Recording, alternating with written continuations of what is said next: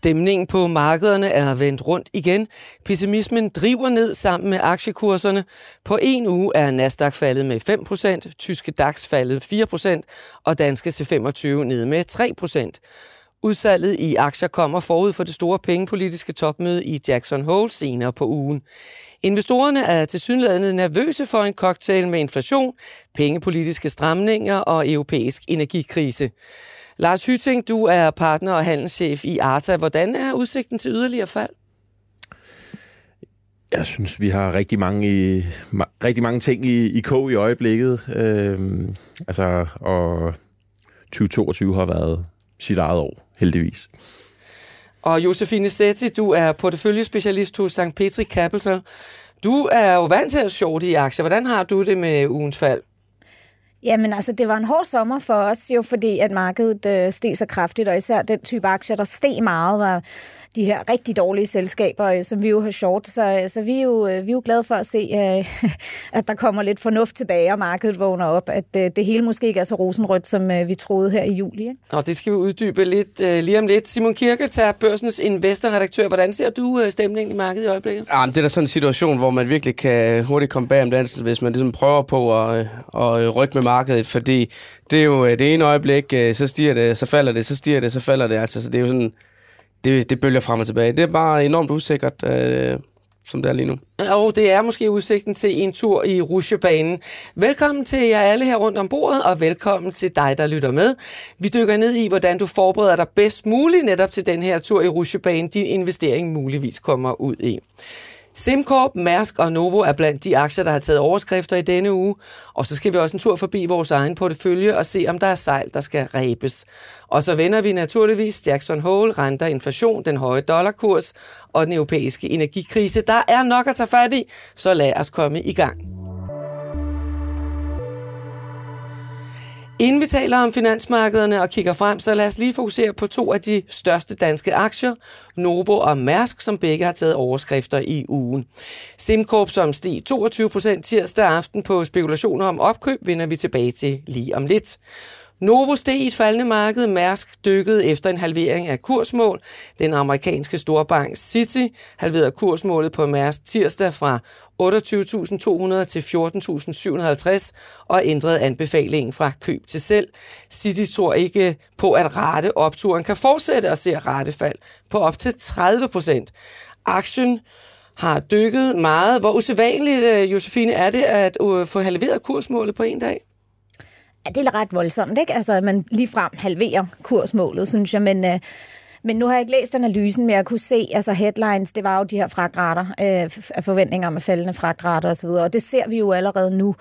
Øhm, så jeg kan da godt forstå, at der er nogle analytikere, der sætter deres estimater ned på den, fordi det har jo også, altså alt er gået i den rigtige retning for, for Mærsk øh, her øh, hvad hedder det, de sidste par år, kan man sige. Øhm, og Mærsk er jo sådan et selskab, som er meget bundet op på den amerikanske forbruger. Øh, så så længe den amerikanske forbruger er rigtig glad og forbruger rigtig mange forbrugsgoder, som jo er de her goder, som er inde i alle de her container, som mm. Mærsk fragter rundt øh, og til amerikanerne og sådan noget, så er alt godt. Men nu hvor vi har de her rigtig høje lager øh, af forbrugsgoder over i USA i øh, og at du også har en meget presset øh, amerikansk forbruger, øh, som ikke rigtig har, har råd til alle de her, øh, hvad skal man sige, ekstra luksusvarer og så videre for dem, øh, fordi de har så høje øh, regninger og så videre, så kan jeg godt forstå, at, øh, at man, man tænker, at fragtraterne kan blive påvirket. Øh. Ja, det analytikeren han ligesom ser som, øh, som risikoen, det er jo, at øh, der er nedgang i det amerikanske boligsalg, så er der inflationen, der banker derud af, og det er jo ligesom det, der gør, at behovet for øh, de her container, der bare skal fyldes op med møbler og køkkenudstyr og andre forbrugsgoder, at, øh, at det kan aftage. Men jeg synes jo egentlig, det er lidt sjovt, at, øh, at den her ene analyse, den får lov til at fylde så meget i øh, nyhedsbilledet. Øh, fordi det er faktisk det laveste kursmål, der overhovedet er på Mærsk-aktien, som er sat af City. Hvis nu vi tager eksempelvis øh, Carnegie, de ligger med et kursmål på 34.000 øh, til sammenligning. Så, øh, så det er simpelthen den, den mest pessimistiske af alle analyser, som, øh, som lige nu tager, øh, tager overskrifterne. Så det synes jeg i hvert fald, det er værd, øh, det er værd lige at, at huske på. Øh, og så er det sådan lidt en, en, en sang, der er ved at være lidt øh, gammel om Mærsk øh, her, fordi øh, øh, prissætningen på aktien er jo sindssygt lav, når man ja. Ser på, hvad indtjeningen er. Jeg tror, den handler til en PE 1,5 lige nu, altså halvandet års øh, indtjening. Og den har været vildt billigt prissat i lang tid nu, og hver gang så er det det der med, det kan ikke blive ved, det kan ikke blive ved, det kan ikke blive ved. Øhm, men altså, nu er det da trods alt varet ret lang tid. Hele Det vejen har ud i allerede meget længere tid, end, end nogen havde forventet Det må man i hvert sige. fald. Ikke? Og øh, vi skal også huske, at inflationen den blev også omtalt som midlertidig høj på et tidspunkt. Ikke? Øh, Men Lars, er du enig i den her vurdering, at, øh, at øh, kursmålet skal så langt ned? ej, jeg synes... Øh, altså, jeg, jeg var nødt til lige at få, få det bekræftet to steder i, i går, da jeg så det, for jeg skulle være sikker på, at, at man virkelig kottede et, et target med så meget, altså en, nærmest en halvering, og også at man, at man springer to notches over, mm. altså går direkte fra, Fra køb køb til selv. selv, ikke? Mm. Ja, det er voldsomt. Som, som jeg også lige selv skrev, hvad blev der af neutral? Øh, den hoppede man let henover, ikke? Øh, jeg vil så give Simon fuldstændig ret i det her med, at øh, i hvert fald ud fra en PE, altså en, en, øh, ud fra indtjening, så handler og har han, Mærsk jo handlet rigtig billigt. Og, og skulle raterne falde øh, 20 eller 30 procent, så, øh, så ser jeg altså ikke, øh, at, at Mærsk... Øh, jeg synes ikke, at aktien er prisfat, prissat til perfektion i forvejen. Ja, og jeg synes, en, en sidste ting også, ud over den super altså lave valuation, er jo også, at de har en rigtig solid balance. Altså, de har rigtig meget cash, så, så de kan understøtte aktiekursen ved at lave tilbage, aktie tilbage køb og så videre, hvilket de jo også gør. Øhm, Ja, så, og så har de jo skovlet penge ind ikke, I, igennem en periode, og også brugt pengene på, på diverse opkøb og styrket forretningen. Ja, Lars, så har vi også dollarkursen, der jo ligger og kører op af nu og har ramt øh, 7,5. Det er vel også, øh, det er vel også øh, ret godt for Mærsk. Ja, isoleret set. Altså, I forhold til den amerikanske forbruger i hvert fald. Så så vi også øh, Novo Nordisk, øh, en, øh, det oplevede en stigning øh, i et øh, faldende marked efter gode resultater fra, fra en mulig aftager til semaglutid, der jo bruges i GLP-1-medicin. Øh, Øh, salget af medicin i GLP, det stod for omkring halvdelen af Novos omsætning på 141 milliarder kroner i, i 2021. Lars, er Novo en, øh, en aktie, du kan lide? Jeg kan godt lide Novo. Jeg synes, Novo er et fantastisk selskab. Det har jeg vist også nævnt et par gange eller to. Øh, og, og jeg synes også, det, var, det er rigtig godt nyt, øh, når der kommer noget fra pipelinen. Selvom det er early days, og det er fase 2, og vi skal længere frem, før det bliver reelt, så var det nogle rigtig stærke data. Og øh, vi kigger alle sammen på Novo og kan se, at SEMA går af patent i 32. Og her er der mulighed for en, en forlængelse af det her unikke produkt øh, i, i en 5-6 år yderligere. Så der er ud, måske yderligere, hvad skal vi sige, øh, der kan komme yderligere boost i den øh, aktie? Jamen, øh, potentialet er der da i hvert fald, men vi skal naturligvis vide noget mere. Øh, og nu den her stigning kommer også lidt på, på bag, eller øh, efter et, et ordentligt fald tidligere på måneden, ikke? Øh, trods godt regnskab.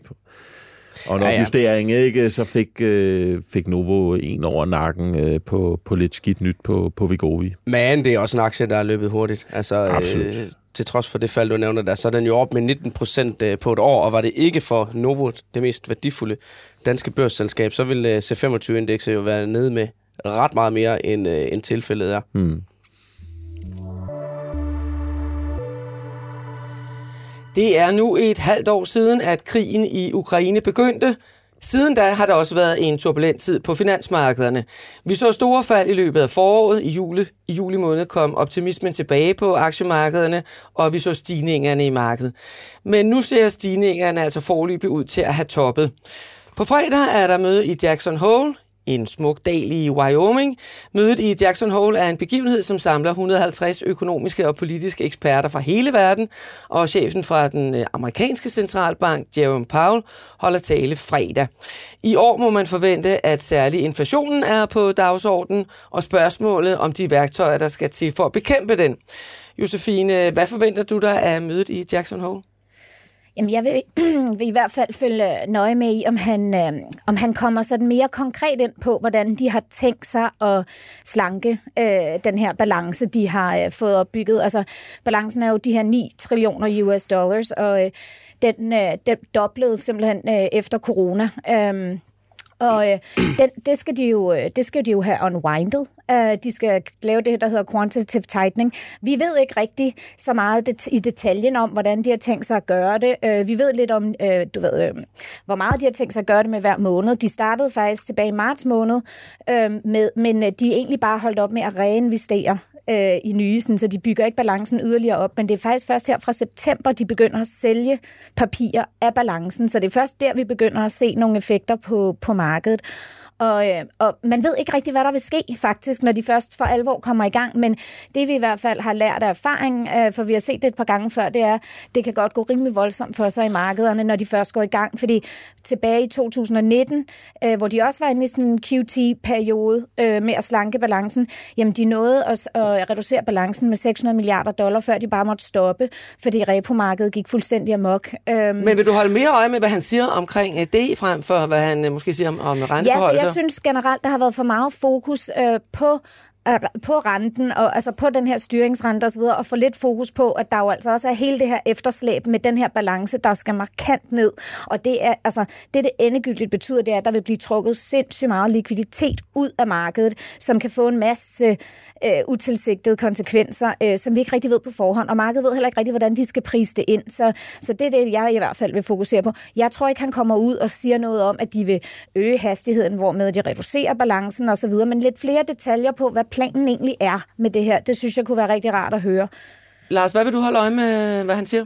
Øh, jamen, jeg vil, vil have fokus på, hvor, hvor hård, streg, blød han er i tonen. Altså, hvor, hvor aggressiv en, en centralbankchef er det, vi, øh, vi får at se her fredag. Hvilken betydning kan det få i uh, markederne, hvad der kommer af udmeldinger? Kig på markedsudviklingen i, i år, ikke? Altså, det har jo været, nu nævner du en krig i Rusland, men, uh, eller i Ukraine, men i bund og grund, så har det jo været renter, der har sat dagsordenen i år.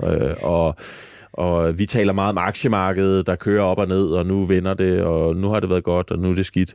Men, men altså, i, i den anden ende, der er det altså renterne, der, der er modvægten. Men da vi så renterne, eller da vi så aktiekurserne steg i, uh, her i juli måned, så var det jo på en forventning om, at han måske uh, ville lempe pengepolitik. Jamen, Hvordan det, ser det ud nu? Der kørte rentemarkedet også til den rigtige retning. Det var, der fik vi de største rentefald på en måned nogensinde. Eller, altså, det var jo helt ekstremt, og derfor så steg aktier jo også så meget, som de gjorde. Uh, det, det har været et rentespil i, i 2022. Det har det godt nok. Så til din forventning er, øh, at han kommer ud og siger noget omkring renten? Jamen, øh, min forventning er, at, øh, at, at, at der bliver åbnet lidt op for, hvad, hvad planen er hos Fed. Øh, og jeg giver også Josefine fuldstændig ret øh, i forhold til, til balancen. Jeg tror bare stadig, fokus ligger et andet sted. Det er i hvert fald det, som markedet reagerer på, ja. og har reageret på i år. Jeg tror også, altså jeg tror, det er grund til, at jeg heller ikke tror, at de går ud og strammer, altså kører en hård, endnu mere hård retorik i forhold til det her quantitative tightening er, at det, det er jo blandt andet realkreditobligationer, de har været kæmpe købere af, og du har jo virkelig set de amerikanske øh, realkreditrenter stige rigtig meget, og også set en massiv effekt på det amerikanske boligmarked. Du så de, vi så de her new, new home sales, der også kom i går, og så videre. Så jeg tror også, at de vil lige se tiden an, før de går ud og ligesom signalerer øh, mere aggressivitet der. Og sådan noget. Men han vil komme ud og være hawkish, tror jeg, fordi det var jo netop, fordi folk tolkede ham som værende øh, mm. mere lempelig, eller skal man sige, over sommeren, at markedet også steg så meget, og det tror jeg, der, der er rigtig mange, der har øh, sagt, at det, det går ikke, det der. Altså, det er altså. da nok en god optakt, at, at vi nu lige har set renterne køre op her igen i, i august. Det, der skete i juli, var ikke, hvad fedt øh, på nogen måde ønskede, der skulle ske. Øh, men, men markedet gør sine egne antagelser, og og antager, at, øh, at udsigt til recession, det må give mindre renteforhøjelser. Øh, men altså, inflationen skal bare ned. Her i Europa, der ser vi jo ind i en uh, energikrise. Rusland lukker for gassen til Tyskland, uh, Nord Stream 1-ledning i næste uge på grund af en reparation. Og i mandags uh, så vi gaspriserne stige uh, 16 procent. Josefine, vi har en inflation, der ikke er under kontrol. Uh, renterne uh, bliver der talt meget om. Hvor meget vægter en europæisk energikrise på uh, finansmarkederne? Den er super, det er super vigtigt, altså fordi jeg, jeg, jeg synes, at markedet har været lidt sen om at ligesom lægge vægt på den her potentielle trussel om, at Putin lukker for gassen øh, for Euro, til Europa, øh, fordi det vil have øh, meget voldsomme konsekvenser øh, for industrien og for forbrugerne osv. Og, og det, det tegner sig jo lidt et billede. Nu siger at du vedligeholdelse af de her pipelines mm. og sådan noget. Øh, jeg vil sætte det sådan lidt i anførselstegn, fordi det virker jo lidt som om, at jo mere presset Putin er, altså jo dårligere det går for ham i, i Ukraine, øh, jo mere øh, retter han sin vrede mod os i Europa, og jo mere øh, altså, i godsøjen vedligeholdelse skal der laves af de her pipelines, og jo mindre gas kommer der til os. Øh, så i takt med, at det går dårligere for ham øh, i Ukraine, så tror jeg, at han vil rette sin vrede øh, yderligere mod os. Øh, så jeg synes, at det er, det er skræmmende, øh, hvis... Øh, Ja, det kan man så ikke lige se, når man, øh, når man lytter med her, men vi har den her øh, redselsfulde graf øh, liggende foran os her, og gasprisen, øh, der er steget 211 procent øh, det seneste halve år, øh, mens øh, krigen i Ukraine øh, har kørt.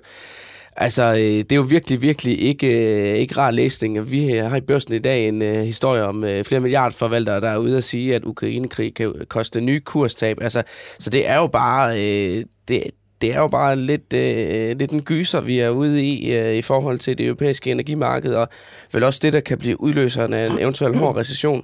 Hvordan, Så... hvordan ser du, Lars, som investor på, det, på energikrisen?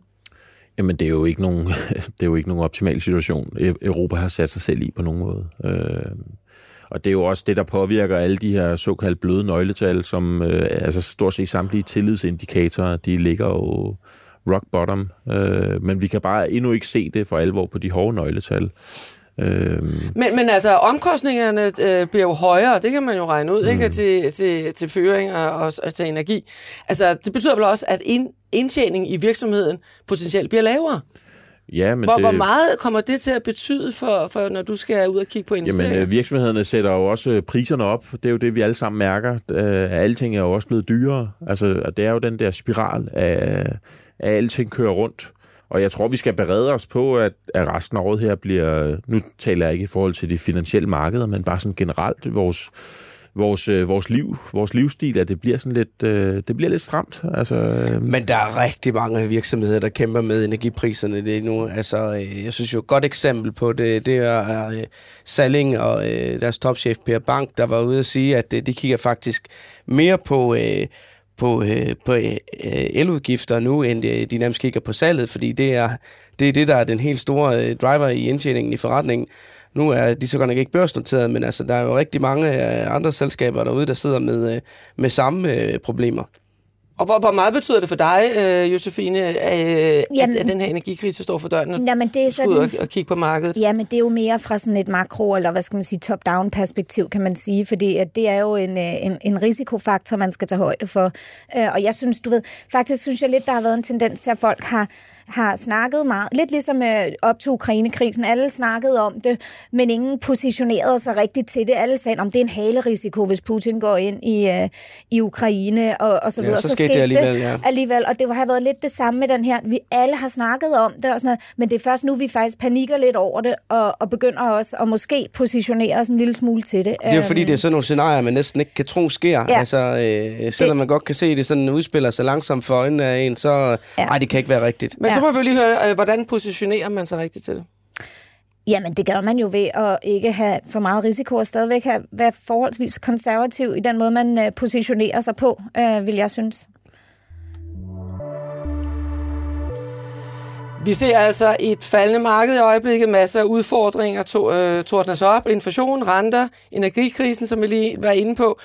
Josefine Sætze, du er i hedgefonden St. Petri Capital, hvor I jo kan shorte i de papirer, I tror øh, vil falde i værdi. Lad os høre lidt mere om, hvad er det, I gør i øjeblikket? Hvad er det, I kigger på? Altså, vi har øh, brugt lidt mere tid på at kigge på, øh, på øh, hvad hedder det, svenske ejendomsmarked, fordi det er en af vores største sådan, short-eksponeringer på det følgende. Det har det været siden sidste år, så der er ikke noget nyt i det øh, hvor vi er, har været short i øh, altså ejendomsselskaber, øh, altså erhvervsejendomme, men også i rigtig mange sådan nogle byggeanlægsaktier, byggeanlægs øh, øh, aktier, som er relateret til ejendomsmarkedet, og også sådan private boliger osv. Øh, og de har jo klaret sig rigtig, rigtig dårligt, de her virksomheder. Øh, så stiger de jo her over sommeren, hvor alt er godt, og renterne falder tilbage igen, og så sidder man jo lige pludselig og skal revurdere casen og sige, okay, men trækker vi stikket, er de faldet, øh, er de faldet nok i den her omgang. Øh, og der er vores konklusion så, at øh, nej, det er ikke slut endnu, og øh, hvad hedder det, I skrev også om det i går. Øh, vi ser nogle ret voldsomme fald på øh, det svenske boligmarked lige nu. Bare de sidste 3-4 måneder her er det faldet mellem sådan 5 og 10 procent øh, mere i Stockholm øh, end andre steder. Og sådan her.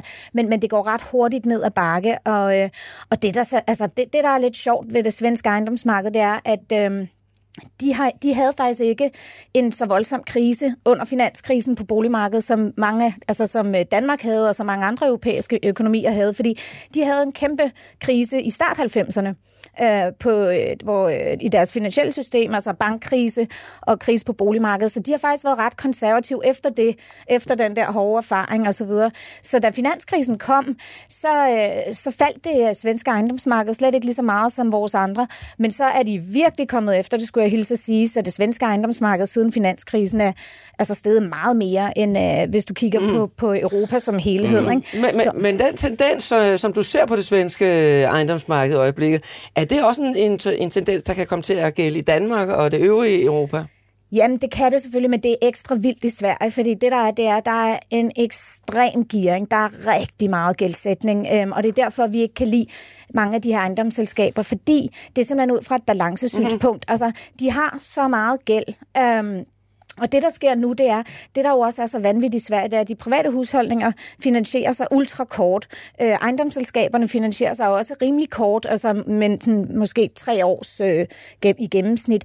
Øh, men når renterne så kanonerer op, som de gør for tiden, og også i, øh, i Sverige selvfølgelig, jamen så bliver deres renteudgifter jo meget større, de her selskaber, samtidig med, at værdierne på de ejendomme, de ejer, falder. Så kredit, øh, sådan noget som Moody's og sådan noget, de er jo begyndt nu så småt at nedjustere deres gæld, fordi de siger, I bliver simpelthen nødt til at reducere jeres gældsniveauer, og det kan de jo, det kan de jo kun, hvis de går ud og sælger en masse ejendomme, så de så kan bruge de penge på at betale gælden tilbage. Men det, der er også noget af det her, der, der vækker minder lidt om, om, om finanskrisen, øh, synes jeg. Ja. Øh, nu så vi herhjemme jo, at øh, Rockwool var ude og nedjustere i sidste uge, og den aktie faldt med, med 15 procent. Huskompaniet måtte også ud og nedjustere i forrige uge, og den aktie er også faldet 10 procent på en uge. De her signaler, er det noget, som du ser øh, som om, at, at det danske ejendomsmarked også er ved at sænke farten? Jamen, det er det der, det ser vi jo også, øh, det ser vi også i tallene. Øh, men, øh, men jeg synes, det svenske marked er sjovere at kigge på men, og følge med men, men, Og der er også mange flere aktier relateret til men det. Men der er der rigtig meget, der tyder på, at problemerne ikke er forbi nu. Altså, øh, det var lidt det, som om de sorte skyer, de trak virkelig op... Øh, op til sommerferien, og så har vi haft en rigtig dejlig sommer her, hvor øh, alle ligesom har glemt det lidt, øh, renterne er faldet, og mm. nu kører renterne op igen, og der er måske nogen, der har haft deres boliger på markedet i en øh, god periode nu, og ligesom set øh, tiden an, og så kommer man tilbage fra ferie her, og nu skal der ske noget, og så kommer nedslagene, og så kommer øh, prisfaldene. Øhm, ja. Så Ja, men det er lidt... Øh, men, men jeg synes, det er sjovt, det der med, fordi det er det der med...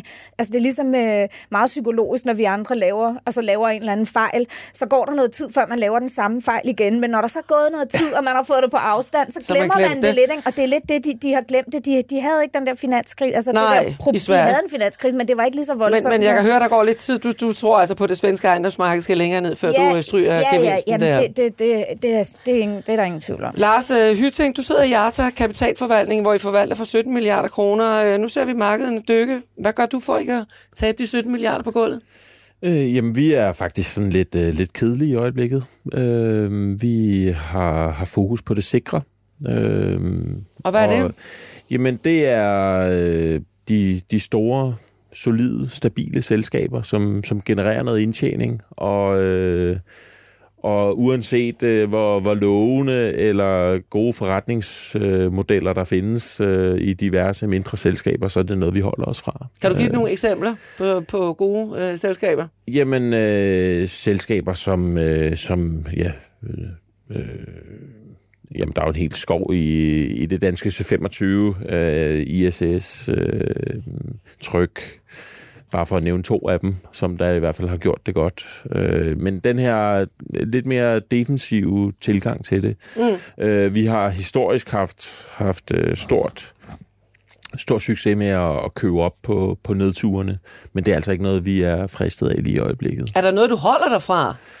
Jeg holder mig fra, jamen det nævnte jeg jo så også sådan indirekte, øh, altså, jeg synes, man skal have styr på sin risiko, og, øh, og de mest risikable selskaber, det, det er noget, vi holder os øh, langt væk fra. Hvem er det, der er de mest risikable? Jamen, øh, lige nu så er jeg da ikke sådan super optimistisk på, på vegne af, af for eksempel Ambu i, i C25. Øh, Ej, den har du vist ikke været optimistisk på. Ja, det er jeg stadigvæk lang ikke. Men, men ellers er der jo også en masse små selskaber, som, som kan generere noget indtjening hen i år 2030 og har nogle fantastiske idéer. Det er bare ikke markedet til den slags lige i øjeblikket, øh, uanset hvor lovende det så er. Så, så er det bare blevet smidt. Øh, bare kig på Nasdaq i US, øh, for eksempel. Så det er noget, du, altså når du siger defensiv, så er det for eksempel inden for, for medicinal øh, øh, branchen, kan man Ja. sige, altså Koloplast, øh, Novozymes, øh, Christian Hansen. Øh, Lige præcis. øh, så har vi sådan en aktie som øh, Netcompany, jo, øh, som var, har jo været en, en, en vækstaktie, hvor aktien jo har været op på omkring de over 850, som, Ja. som er faldet ned på, på omkring øh, kurs 300. Hvad, Ja. hvad synes du om det? Jamen, det er faktisk den eneste aktie, som vi har taget en position i her. Øh, Hvorfor har I på så den korte gjort det? bane. Jamen, det gjorde vi efter deres, øh, efter deres regnskab, hvor øh, den blev havlet midt over, og, øh, og nedturen også fortsat derefter. Jeg synes, at Netcompany øh, øh, på den lange bane er en, en rigtig interessant investering. Øh, men også med, med kortsigtede udfordringer. Og øh, den var Så de tæsk, de har fået, det, det, det, de er ufortjent. Øh, der er i hvert fald kommet nogle riser i lakken i forhold til den tillid, som der skal være til selskabet. Øh, men nu er aktien også gået fra 850 til, til under 300 øh, det sidste år, og øh, jeg kunne ikke drømme om at købe den i 850, men jeg synes, der er, nu, nu er vi da ved at være, hvor, at, hvor det ser interessant ud. Og nu er det også ved at være, øh, at vi skal kigge på vores portefølje på de 600.000 kroner, stillet til rådighed af Saxo Bank. Pengene er investeret i 12 forskellige aktier af vores All-Star Team, og de 12 aktier, kan jeg lige nævne, er Hello Fresh, Mercedes, SimCorp, ISS, Tryg, Danske Bank, Merck, Store Enso, Biogaia, Electra, Asbury Automotive Group og International Petroleum Corporation. Og vores All-Star Team består af seks personer, hvoraf vi har fornøjelsen af de to er jeg her i studiet i dag, nemlig Josefine Setti og Lars Hytting. Derudover så er det Nina Movin, Ole Søberg, Jesper Langmark og Peter Bækgaard. Vi havde et øh, lille underskud i sidste uge, men vi skal jo gerne have overskud på kontoen, så vi kan give pengene til et godt formål. Og i går aftes øh, tirsdag var der spekulationer i markedet om SimCorp, som sendte aktien op med over 20 procent. Og det er jo rigtig godt for vores portefølje. Simon, kan du starte med at fortælle, hvad er baggrunden for, for stigningen her i øh, SimCorp? Jamen, øh, vi ved egentlig ikke så forfærdeligt meget andet, end at øh, det medie, der hedder Deal Reporter, øh, i går kunne melde, altså går tirsdag kunne melde om, at øh, der var mulig bud øh, på, øh, på SimCorp, altså øh, en mulig overtagelse, og selskabet vil blive, øh, blive taget af børsen. Men altså, det er ren og skær spekulation. Selskabet har selv været ude og, og, øh, og sige, at de ikke vil øh, kommentere det øh, til Bloomberg, øh, eller fra Bloomberg, øh, og ved vi det her, fordi vi kan ikke engang komme ind på den, det site, der hedder Deal Reporter øh, selv. Så, øh, så vi ved egentlig, øh, vi ved egentlig forfærdeligt lidt. Øh, men vi ved, det er en aktie, som er faldet omkring øh, 50% fra toppen. Mm. Og det var jo også øh, en af årsagerne til, at øh, Ole Søberg, som er en del af All-Star-teamet, han, øh, han har købt den ind. Øh, og øh, det sjove ved det er og så også, at øh, i sidste uge var han i studiet, hvor vi snakkede om, at det kunne godt være, at øh, den egentlig skulle til at skyde sig afsted, fordi Ja. den lå, øh, den lå øh, og sejlede lidt øh, stille af sted, men altså det gør den da så, øh, så absolut øh, ikke mere. Men, men de st- stigning der, har den så været god for øh, vores portefølje? Ja, det har den da i den grad. Altså, øh, det, men, men, øh, men desværre må jeg så skuffe sig at sige, at øh, vi har alligevel øh, mistet penge øh, den seneste uges tid. Vores porteføljeværdi, den er lige nu øh, sådan lige knap 578.000. Øh, men Lars, inden vi gik i studiet, der nævnte du faktisk en, øh, en ret interessant betragtning i forhold til, til SimCorp, og det var, da, du sagde GN. Hvorfor, det, hvorfor har du lige nævnt den? Jamen, fordi for nogle måneder siden, der var også nogle øh, opkøbtryk derude omkring GN, som sendte aktien op over 20 procent på en dag. Øh, og og der, er jo ikke, der er jo ikke sket noget siden. Jeg siger ikke, at historien er død, men, øh, men aktien der er der i hvert fald også faldet tilbage igen. Øh, der kommer aldrig noget konkret, og, og vi ved heller ikke noget konkret i forhold til SimCorp endnu. Så vi må ligesom bare afvente og se, hvad der sker. Ja. Øh, måske sker der ingenting, og så kan det være, at den, øh, den dropper ned igen, og måske der lige pludselig øh, kommer et eller andet øh, fra højre, som, Men så- øh, men så som, kan, som, som, ja. som kan, øh, kan forgylde os lidt her. Jamen, Tina, det er jo faktisk med en øh, lille smule ærefrygt, vi, øh, vi sidder her i studiet i dag, fordi øh, vi har jo øh, simpelthen en, øh, en ægte øh, top-investor med. Øh, og det er jo øh, simpelthen øh, Lars Hytting. Øh, og øh, du sagde selv, at I var lidt kedelige før, øh, og det tror jeg egentlig også, jeg beskyldte dig for at være, øh, da du i sin tid øh, øh, øh før sommerferien øh, købte Tryk og ISS ind til porteføljen. Men når vi nu lige kigger ned over øh, skærmbilledet her i vores aktiedepot, så er det jo lige præcis de to aktier, som, øh, som ligger med de, øh, de højeste afkast øh, pt. Øh, tryk har vi, øh, har vi hentet omkring øh, 10% på, ICS øh, 6%, og så øh, tredjepladsen er så lige nu øh, SimCorp med 3,2. Det er virkelig pyntet, at, øh, at den tog det kurs op der. Men, øh, men nu når vi har dig herinde, Lars, altså, så skal vi jo have en opdatering på vores øh, vinderaktier her. Hvad, hvad sker der i dem? Jamen, det går bare godt. øh, jeg kan også huske, at jeg, jeg forklarede, at øh, øh, min, min baggrund er forvalgende, at, at, øh, at festen nok var, var slut for det brede marked, men at der stadig var mulighed for at finde nogle fester rundt omkring.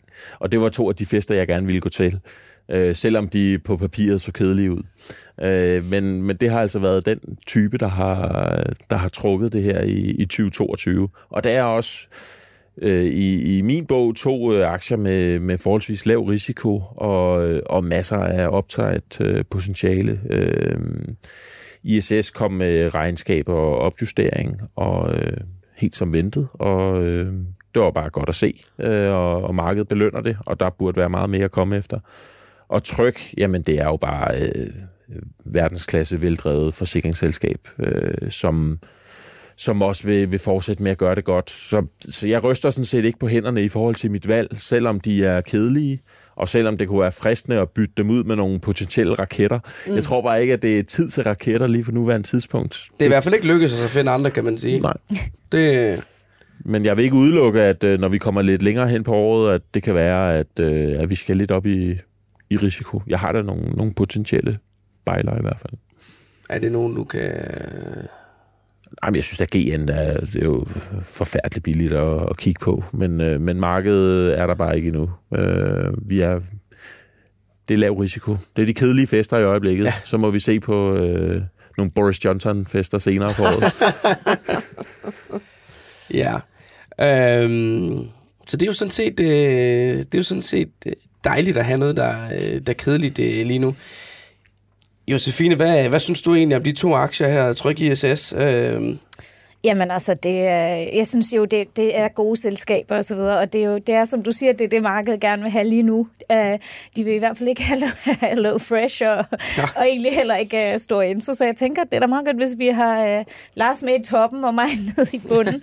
altså, jeg er ikke der, hvor jeg synes, vi skal skifte ud i dem. Uh, jeg, hå- jeg håber stadig, at vi kan komme i mål her inden året, Ja. ja. men det er klart, det kræver en helt anden, nogle helt andre investorpræferencer, ja. end hvad vi har i markedet lige nu. nu, Stora Enso og Hello Fresh, det er de to aktier, du, øh, ja. Du har købt ind, og de, øh, de hører desværre til i den tunge ende af porteføljen. Ja, øh. det er, det er klar, og det er to af de største positioner, vi også har i hedgefonden, så jeg følger dem øh, nøje, øh, vil jeg sige. Men det er, må, må jeg lige spørge dig, øh, nu, nu er det selvfølgelig lidt kortsigtet bane frem øh, kun til nytår her, og, og, mm. og de fleste er, er jo nok lidt, længere, øh, hvad hedder sådan noget, Langsomt. længere ja, Ja. i, i, i markedet. Øh, men hvad skal der egentlig til? Nu har vi set, set øh, fald. Øh, hvad, hvad skal der egentlig til før, hvor, hvor du tænker, nej, nu vil jeg af øh, med Nej, de her så skal, aktier? de, så skal de fundamentalt set klare sig dårligere. Altså lige nu øh, ligger de og klarer sig fint, og de fastholder deres guidance, og øh, man kan sige, at Stora Enso kom ud her over sommeren med, med lidt svagere marginer, men de var også ude at opjustere, eller de var ude at opjustere i foråret, og der holdt de fast øh, i den guidance, de gav der, og så videre, så jeg synes, det var en voldsom øh, kursreaktion, der var på den. Øhm, så, så før at jeg ligesom skal ændre mening, øhm, så, så det er fordi, at der skal ske noget øh, altså fundamentalt i virksomheden, øh, som gør, at jeg tænker, okay, det, det går bare ikke. Og jeg tror lige med Hello Fresh, altså vi skal se næste kvartal, måske et til kvartal. Jeg håber, at, at markedet kan blive overbevist næste kvartal, hvis de bliver ved med at levere, og så sige, okay, nu gider vi ikke blive ved med at have den liggende nede i den her kasse. Mm. Det er faktisk et ret godt selskab ja. med en god balance og god vækstudsigter. Så, så det er det her, den er, is i, i maven, ikke? Ja. Det er vi nede med knap 30 procent på, øh, nemlig. Ja. Øh, men men, der er nok også det i det, at bare alt, der lugter af vækstaktier, det, er bare, øh, det bliver bare hældt ud med badevandet. Ja, på, bortset fra, at øh, i år sommeren var der jo vækstaktier med rigtig dårlige balancer og rigtig dårlige fundamentals, der steg 100 procent, ikke? Men altså, ja, så... Men, men, men, øh, men det er ikke det, markedet vil have lige nu, og det må man bare kende nogle gange. Så. Ja, men øh, lige en sidste bemærkning her. Øh, vi skrev lidt med Ole Søberg i, øh, i går, som, øh, som har købt SimCorp øh, til porteføljen. Han render rundt øh, over i New York øh, og var på Wall Street øh, lige i det øjeblik, øh, vi, øh, vi kommunikerede med Vi kan i hvert fald hilse og sige for ham, han er slemt godt tilfreds med udviklingen i SimCorp. Så, så den skal i hvert fald ikke øh, skiftes ud forløbig. Vi håber, at øh, vi kan få lidt øh, yderligere vind i sejlene øh, her de, de næste par uger i hvert fald. Vi skal til at slutte Investor-podcasten for denne omgang. Inden længe bliver der også mulighed for at stille spørgsmål her til panelet, når vi sender live fra studiet hver onsdag, og det gør vi klokken 10. Hvis du har ris eller ros, så send det gerne til os via mail på investor så vi vil gøre os umage med at lave en endnu bedre podcast næste uge.